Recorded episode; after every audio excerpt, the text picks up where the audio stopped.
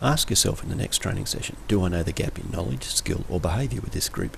If the answer is no, ask the participants. It's your only choice. As a trainer, if you don't know this performance gap, then what are you doing? At best, just hoping that your training is going to be useful. It could also be boring, repetitive, useless, awful, crap, waste of time, dull, mindless, old hat, irrelevant, inconsistent, old school. You get the point.